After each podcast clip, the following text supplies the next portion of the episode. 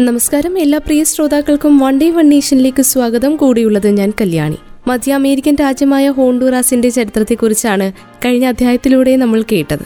ഇന്ന് നമ്മൾ കേൾക്കാൻ പോകുന്നത് ഹോണ്ടുറാസ് എന്ന രാജ്യത്തിന്റെ ഭൂമിശാസ്ത്രപരമായിട്ടുള്ള സവിശേഷതകളെക്കുറിച്ചും അവിടുത്തെ കാലാവസ്ഥയെക്കുറിച്ചും ഒക്കെയാണ് ഔദ്യോഗികമായി റിപ്പബ്ലിക് ഓഫ് ഹോണ്ടുറാസ് എന്നാണ് ഈ രാജ്യത്തെ പറയുന്നത്.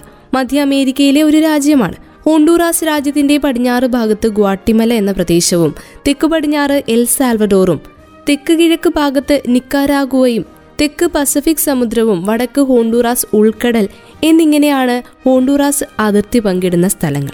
ഈ പ്രദേശങ്ങളൊക്കെയാണ് ഹോണ്ടൂറാസ് റിപ്പബ്ലിക്കിന്റെ അതിർത്തികൾ എന്നറിയപ്പെടുന്നത്. രാജ്യത്തിന്റെ തലസ്ഥാനവും ഏറ്റവും വലിയ നഗരവും ടെഗുസിഗാൽപ എന്ന പ്രദേശമാണ്.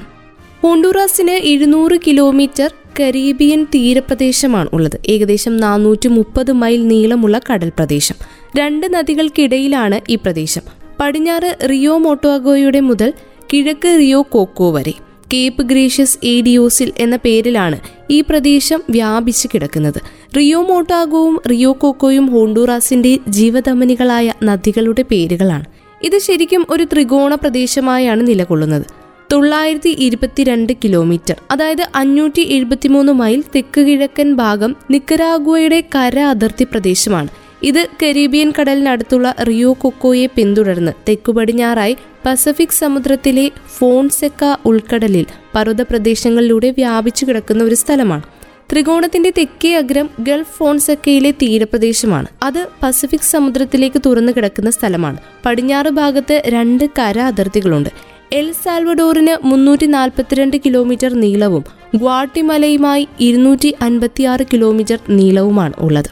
വ്യത്യസ്തവും വൈവിധ്യവുമായ ഭൂപ്രദേശങ്ങളാണ് ഈ രാജ്യത്തിനുള്ളത്. ഇതിൽ ഏറ്റവും പ്രധാനപ്പെട്ട മൂന്ന് വ്യത്യസ്ത മേഖലകളുണ്ട്.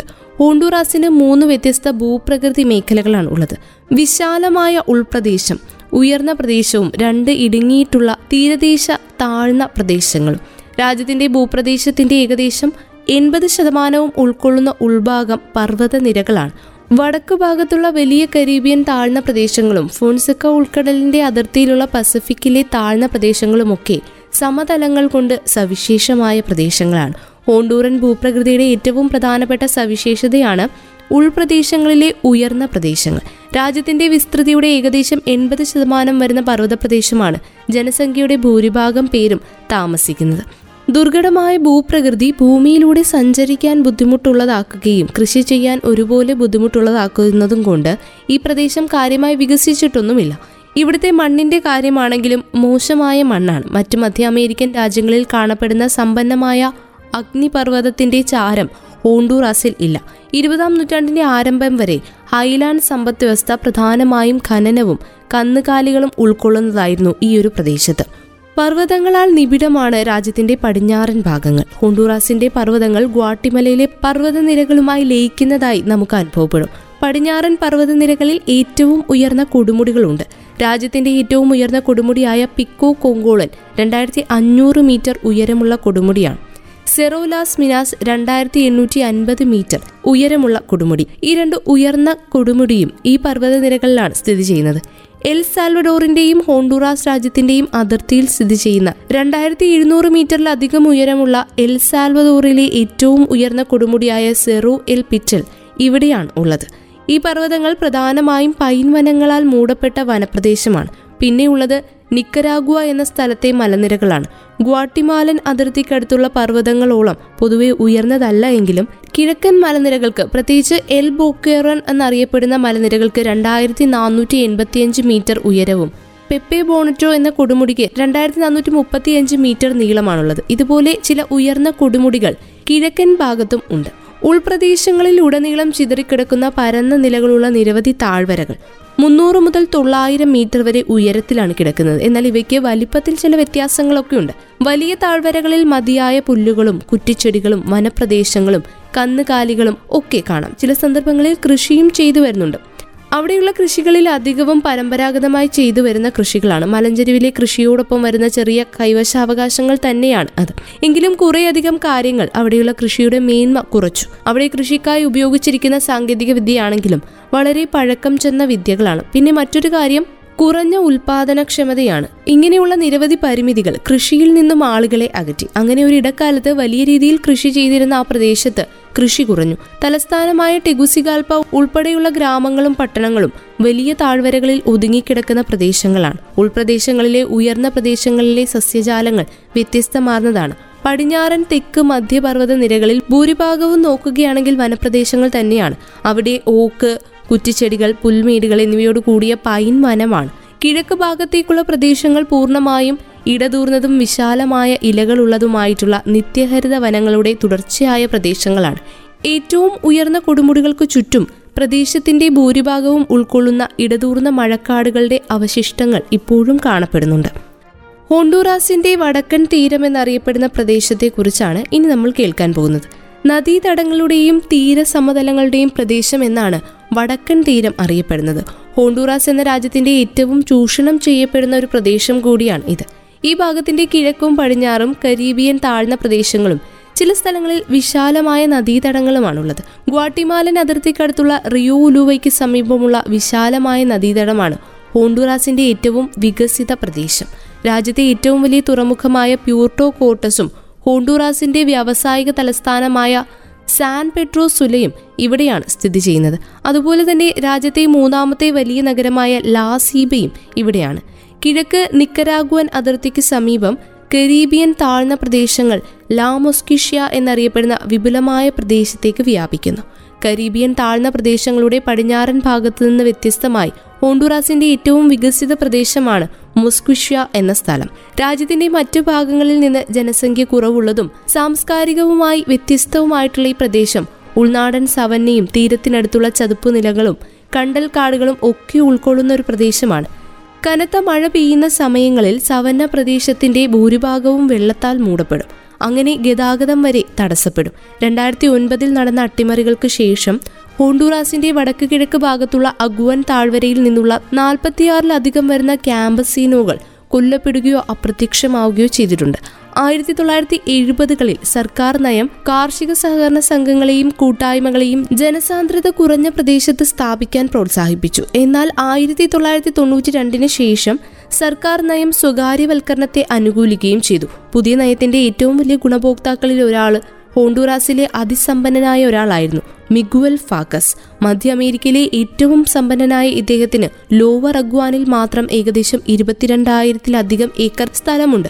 അവിടെ അദ്ദേഹം ആഫ്രിക്കൻ ഈന്തപ്പനകൾ നട്ടുപിടിപ്പിച്ചു. ഹോണ്ടുറാസിൽ നിന്നും വലിയ തോതിൽ ഈന്തപ്പനകൾ കയറ്റി അയക്കുന്നത് ഇവിടെ നിന്നാണ്. ഹോണ്ടുറാസിലെ ഏറ്റവും ചെറിയ ഭൂപ്രദേശമാണ് പസഫിക്കിലുള്ള താഴ്ന്ന പ്രദേശം. ഫോൺസെക്ക ഉൾക്കടലിന്റെ വടക്കൻ തീരത്ത് ശരാശരി ഇരുപത്തിയഞ്ച് കിലോമീറ്റർ വീതിയുള്ള ഭൂപ്രദേശമാണ് ഇത്. അവിടുത്തെ ഭൂമി പരന്ന ഭൂമിയാണ്. ഗൾഫിന്റെ തീരത്തിനടുത്തുള്ള ചതുപ്പ് നിലമായി മാറുന്ന ഭൂമിയാണ് ഇത്. കൂടാതെ മലനിരകളിൽ നിന്ന് ഒലിച്ചിറങ്ങുന്ന മണ്ണ് കൂടുതലും അടങ്ങിയിരിക്കുന്ന പ്രദേശം കൂടിയാണ് പസഫിക്കിന്റെ താഴ്ന്ന പ്രദേശം. ആഴം കുറഞ്ഞതും മത്സ്യങ്ങളും മോളസ്കുകളും കൊണ്ട് സമ്പന്നമായ ജലമാണ് ഇവിടെയുള്ളത്.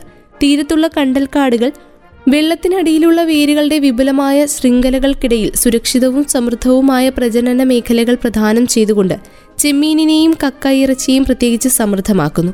നിരവധി ദ്വീപുകൾ ഹോണ്ടുറാസിന്റെ അധികാരപരിധിയിൽ വരുന്നുണ്ട്.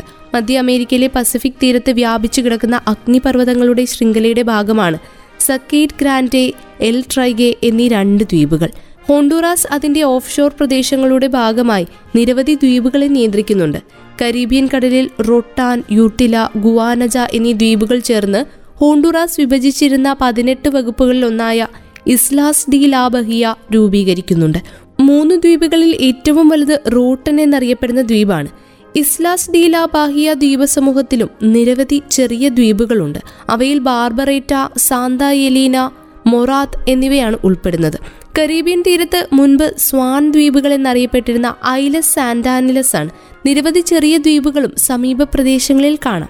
അവയിൽ Cayos Zapotillos Cayos Cochinos Gulf of ഫോൺസെക്കയിൽ El ട്രൈഗെ സക്കേറ്റ് ഗ്രാൻഡെ എക്സ്പോസിയോൺ എന്നിവയൊക്കെയാണ് ഹോണ്ടുറാസിന്റെ നിയന്ത്രണത്തിലുള്ള പ്രധാന ദ്വീപുകൾ. ഹോണ്ടുറാസിൽ ഉഷ്ണമേഖലാ കാലാവസ്ഥയും ഉയർന്ന പ്രദേശങ്ങളിൽ മിതശീതോഷ്ണ കാലാവസ്ഥയുമാണ് ഉള്ളത്. മൂന്ന് ഫിസിയോഗ്രാഫിക് പ്രദേശങ്ങളിലെയും കാലാവസ്ഥാ തരങ്ങൾ വ്യത്യസ്തമാണ്. കരീബിയനിൽ താഴ്ന്ന പ്രദേശങ്ങളിൽ സ്ഥിരമായി ഉയർന്ന താപനിലയും ഈർപ്പവുമുള്ള ഉഷ്ണമേഖല ആർദ്ര കാലാവസ്ഥയുണ്ട്. കൂടാതെ വർഷം മുഴുവൻ പെയ്യുന്ന മഴ തുല്യമായാണ് ഈ ഭാഗങ്ങളിൽ വിതരണം ചെയ്യപ്പെടുന്നത്. പസഫിക്കിലെ താഴ്ന്ന പ്രദേശങ്ങൾക്ക് ഉഷ്ണമേഖലാ ഈർപ്പവും വരണ്ട കാലാവസ്ഥയും ഉയർന്ന താപനിലയുമുണ്ട്. എന്നാൽ നവംബർ മാസം മുതൽ ഏപ്രിൽ വരെ ഒരു പ്രത്യേക തരത്തിലുള്ള വരണ്ട കാലാവസ്ഥയാണ് അവിടെയുള്ളത്. ഉൾപ്രദേശങ്ങളിലെ ഉയർന്ന പ്രദേശങ്ങളിലും ഈ പറഞ്ഞ വരണ്ട കാലമുണ്ട്. പക്ഷേ ഉഷ്ണമേഖലാ പ്രദേശങ്ങളിലെ കാലാവസ്ഥയുടെ സവിശേഷത പോലെ ഉയരം കൂടുന്നതിനനുസരിച്ച് ഈ പ്രദേശത്തെ താപനില കുറയുന്നുണ്ട്. പസഫിക്കിലെ താഴ്ന്ന പ്രദേശങ്ങളിൽ വരണ്ട സീസണിന്റെ അവസാന മാസമായ ഏപ്രിൽ മാസം ഏറ്റവും ചൂടേറിയ താപനില കൊണ്ടുവരുന്ന മാസമാണ്. മഴക്കാലമാകുമ്പോൾ നേരെ തിരിച്ച് ഏറെ തണുപ്പുള്ള പ്രദേശമാകും ഈർപ്പമുള്ള പ്രദേശമാകും അവ. എന്നിരുന്നാലും മഴക്കാലത്ത് സംഭവിക്കുന്ന ഉയർന്ന ഈർപ്പം കൂടുതൽ അസ്വസ്ഥമാക്കുന്നുമുണ്ട്. വരണ്ട കാലാവസ്ഥയിൽ നിന്നും കനത്ത ഈർപ്പത്തിൽ നിന്നുമുള്ള ഏക ആശ്വാസം ലഭിക്കുന്നത് ഡിസംബർ മാസത്തിലോ ജനുവരി മാസത്തിലോ ആണ്. ആ സമയത്താണ് വടക്ക് നിന്ന് ഇടയ്ക്കിടെയുള്ള ശക്തമായ തണുപ്പ് കുറച്ച് ദിവസത്തേക്ക് ശക്തമായ വടക്കു പടിഞ്ഞാറൻ കാറ്റും അല്പം തണുത്ത താപനിലയും രാജ്യത്തേക്ക് വരുന്നത്. ടിയറ ടെംപ്ലഡ മുതൽ ടിയ ഫിയറ വരെ ഉൾപ്പെടുന്ന പ്രദേശങ്ങൾ രാജ്യത്തിന്റെ ഉയർന്ന പ്രദേശങ്ങളാണ്. സുരക്ഷിതമായ താഴ്വരയിലും ഉയരത്തിലും സ്ഥിതി ചെയ്യുന്ന ടെഗുസികാൽപ എന്ന സ്ഥലത്തിന് സുഖകരമായ കാലാവസ്ഥയാണുള്ളത്. ഏപ്രിലിൽ ഏറ്റവും ചൂടേറിയ മാസമാണ്. ജനുവരിയിൽ ഏറ്റവും തണുപ്പുള്ള സമയവും. രാത്രിയിൽ താപനില വളരെ കുറഞ്ഞ് തണുത്തുറഞ്ഞ അവസ്ഥയിലേക്ക് എത്തും ചിലപ്പോൾ മഞ്ഞുവീഴ്ചയും രാജ്യത്തുണ്ടാവാറുണ്ട്. കരീബിയൻ താഴ്ന്ന പ്രദേശങ്ങളിൽ വർഷം മുഴുവനും മഴ പെയ്യുന്ന അവസ്ഥയാണ്. പക്ഷേ രാജ്യത്തിന്റെ മറ്റ് ഭാഗങ്ങളിൽ ഇത് കാലാനുസൃതമാണ്. വടക്കൻ തീരത്ത് പ്രത്യേകിച്ച് രണ്ടായിരത്തി നാനൂറ് മില്ലിമീറ്റർ മഴ ലഭിക്കുന്ന മൊസ്കുഷ്യയിൽ ഈ അളവ് തന്നെ ധാരാളമാണ്. സാൻ പെട്രോസ് സുലയ്ക്ക് സമീപം നവംബർ മുതൽ ഏപ്രിൽ വരെ മഴ ലഭിക്കുന്നത് കുറവാണ്. എന്നാൽ ഓരോ മാസവും ഗണ്യമായ മഴ ഇപ്പോൾ ലഭിക്കാറുണ്ട്. ഉൾപ്രദേശങ്ങളിലെ ഉയർന്ന പ്രദേശങ്ങളിലും പസഫിക്കിലെ താഴ്ന്ന പ്രദേശങ്ങളിലും നവംബർ മുതൽ ഏപ്രിൽ വരെ വേനൽക്കാലമാണ്. ഈ പ്രദേശങ്ങളിലെ മിക്കവാറും എല്ലാ മഴയും മെയ് മുതൽ സെപ്റ്റംബർ വരെയുള്ള ശീതകാലത്താണ് പെയ്യുന്നത്. എങ്കിലും രാജ്യത്തിന്റെ ചുറ്റുമുള്ള ഭൂപ്രകൃതിയെ ആശ്രയിച്ചാണ് ഹോണ്ടൂറാസ് രാജ്യത്തിന്റെ കാലാവസ്ഥ നിർണയിക്കപ്പെടുന്നത്. ഇനി ഹോണ്ടൂറാസ് എന്ന രാജ്യത്തിന്റെ ചുഴലിക്കാറ്റുകളെ കുറിച്ച് കേൾക്കാം. ഹോണ്ടൂറാസ് ചുഴലിക്കാറ്റ് വലയത്തിനുള്ളിൽ സ്ഥിതി ചെയ്യുന്ന രാജ്യമാണ്. കരീബിയൻ തീരത്ത് നിന്ന് ഉള്ളിലേക്ക് സഞ്ചരിക്കുന്ന ചുഴലിക്കാറ്റിനോ ഉഷ്ണമേഖലാ കൊടുങ്കാറ്റിനോ പ്രത്യേകിച്ച് ഏറ്റവും അപകട സാധ്യതയുള്ള ചുഴലിക്കാറ്റുകളാണ് രാജ്യത്ത് വീശുന്നത്. ആയിരത്തി തൊള്ളായിരത്തി അറുപത്തി ഒൻപതിലെ ഫ്രാൻസ്ലിയ ചുഴലിക്കാറ്റും ആയിരത്തി തൊള്ളായിരത്തി എൺപത്തി രണ്ടിലെ ഉഷ്ണമേഖലാ കൊടുങ്കാറ്റ് അല്ലേറയിലും ആയിരക്കണക്കിന് ആളുകളെ ബാധിക്കുകയും വ്യാപകമായ കൃഷിനാശം വരുത്തുകയും ചെയ്തതാണ്.